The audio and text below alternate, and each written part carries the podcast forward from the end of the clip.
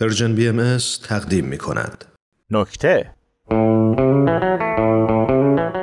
با نام و یاد خدا خیلی از دوستان عزیزم ممنونم که منو به همایش بررسی مشکلات جوانان در بستر جامعه مبدأ و انتقال آمال جامعه به جوان مقصد دعوت کردم و نکته جالبم اینه که من تنها سخنران این جمع هستم که خب این به نوعی لطف عزیزان و استعداد و شخص بنده و ارزش تحقیقات میدانی من رو پررنگتر می‌کنه. تحقیقاتی که من در طی سالیانی طویل به صورت میدانی انجام دادم متمرکز شده بر روی نوجوانی و جوانی. یعنی در این طویل مدت به دلیل اینکه وقت بیشتری رو در خونه میگذروندم که حالا حسودا میگن اخراج شدی و بهت کار نمیدن و حوصله کار نداری و البته حقیقت حقیقتش اینه که من در حال تحقیق و دود چراغ خوردن بودم. مفهوم نوجوانی و جوانی رو باز کردم به کنهش پی بردم و اکنون نتایج مشاهدات کنه جوانان رو با شما به رایگان به اشتراک می‌ذارم. جامعه آماری من در میدان تحقیق پسرم فرزین بود. من فرزین رو از سن 12 سالگی زیر نظر داشتم جوری که حتی خانمم می‌گفت مرد ساعت سه شب ببند در اتاق بچه رو. یا حتی به خودش اجازه می‌داد در تحقیقات من دخالت کنه و فریاد می‌زد دیگه در هموم نه مرد حیا کن. ولی علم و تحقیق چیزی نیست که با فریاد و سلیقه شخصی بشه روش اثر گذاشت. لا حیا فی العلم. خلاصه القول بگم که من مشکلات جوانان رو به طور اعجاب انگیزی دستبندی کردم که اینجا اول دونه بدون مشکل رو میگم بعدش کمی شرحش میدم. اول اینکه ما والدین باید دقت کنیم که درک درستی از دوره نوجوانی و جوانی داشته باشیم. یعنی شما ببین این قشر ممکنه در جرگه بزرگسالان قرار بگیره. ولی خب در دوره گذاره باید بدونیم بعضی وقتا ممکنه رفتارهایی انجام بده که کودکانه به نظر برسه. مثلا همین فرزین من. بر اثر تربیت درست من از همون اوایل دوران نوجوانیش که مصادف شد با ایام خانه نشینی و شروع تحقیقات من خودشو در جرگه‌ای که عرض کردم یعنی همون بزرگ سالان قرار داد و سر چهارراهها به فروش فال و دود کردن اسپند و شستن ماشینا در ظاهر و انتقال کثیفی های ماشین جلویی به ماشین عقبی پرداخت. من رفتار بچگانه از فرزینم ندیدم. فقط یه بار که گفت بابا این کارا وظیفه من نیست و من دوست دارم با دوستان برم بازی کنم. سر نهار گذاشتمش توی حموم و درو بستم تا به نقاط ضعف زندگیش فکر کنه و خودم من برای اینکه فکر نکنه تناش گذاشتم با بشقاب ماکارونی و تعدیق سیب زمینی نشستم پشت در و بوی غذا رو فوت می‌کردم توی حموم تا هم در جریان امورات خونه باشه و هم خودش رو بررسی کنه. اینطوری بچه یه قطبی و لوس بار نمیاد و جهان بینی وسیعتری خواهد داشت. دومین مطلب مهمم گرایش های دوران جوانیه. از این نگم براتون.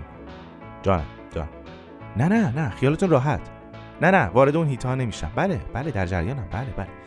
بله عزیزان داشتم می‌گفتم گرایش های دوران جوانی. جوان است و تجربه. جوان کنجکاوه دوست داره تجربه کنه. توی هر سوراخ سنبه میگرده کنجکاویشو ارضا کنه. میره سراغ کتابای مختلف که البته در کشور ما این مفهوم دیگه وجود خارجی نداره. یا میره توی اینترنت. وای وای نمی‌دونید چه قوقایی توی این اینترنت. پر از اطلاعات. هجوم اطلاعات. دانستنی های مختلف. مفروضات گوناگون. معلومات متنوع. تنوع آقا تنوع. خیلی بالاست. خیلی بالاست. بعضی مواقع شما نوشته های کوتاه دوست داری خب هست. بعضی مواقع شما مقالات بلند دوست داری؟ خب هست. بعضی جاها فارغ از حجمی که از اینترنتتون گرفته میشه شما به هر ذره زوری که هست دوست دارید به اون اطلاعات دست پیدا کنید. خب هست. حتی قابلیت سرچ و فیلتر داره. میگی فلان مقاله نویسندش مثلا آسیایی باشه از محققان جوان باشه یا نه از محققان با تجربه و قدیمی باشه. سریع به اثرش دست پیدا می‌کنی خیلی مطلب عجیبیه این اینترنت. خلاصت القول می‌خوام بگم جوان کنجکاو راه براش بازه. اگه تربیت نشه خب طبیعتا راه کش میره. برای همین فرزین عزیز من از همون روز اول گفت بابا منو حراست و حفاظت کن. البته مامانش عقیده داشت که فرزینم گفته بابا ولم کن چه گیری دادی بهم. ولی من مطمئنم قصد پسرم التماس سیانت بود. برای همین رفتم سیم تلفن از در خونه از جا در آوردم و شیشه های اتاقش با رنگ سیاه کردم که از همسایگان بدخواه در امان باشه و روی در اتاقش یه سوراخ درشت درست کردم که پدر نیکخواهش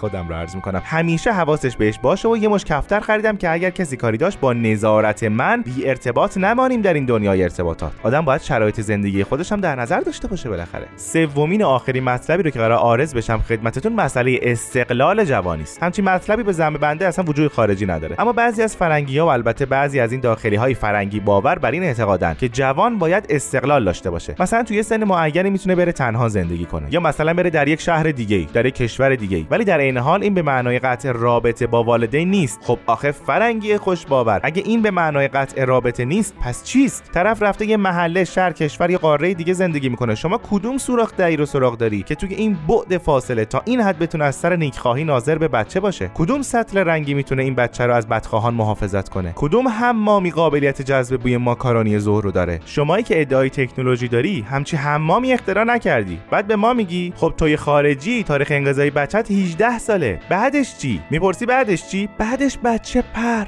تمام. خلاصت القول قلب انسان به درد میاد وقتی این نظریات عجیب و غریب رو میشنوه. الان من فرزینم و از سن 12 سالگیش که تحت نظر و حمایت و حفظ و حراست و صیانت و پژوهش خودم قرار دادم به غیر از زمانهای کار کردنش و مشارکت در معاش خانواده که امریز حیاتی و پر اهمیت در همان اتاقی که روی درش سوراخ داره نگهش میدارم. گاهی هم در حمام که پیش از این ذکرش شد. شما ببین بچم ساکت مؤدب سر به زیر سر به راه و با نزاکته. انقدر که الان سه روز روی تختش خوابیده هیچ صدایی هم ازش در نمیاد. خب گویا زمان من به پایان رسیده. یه جنبندی مختصر بکنم و مرخص شم. جوان به علت کم تجربگیش نمی‌تونه رویا پردازی کنه. پس نتیجه می‌گیریم که ما بزرگترا که عقلمون هم بیشتر می‌رسه باید برای جوان امروز رؤیای فرداش رو بسازیم. ممنونم از اینکه این وقت رو در اختیار من گذاشتید.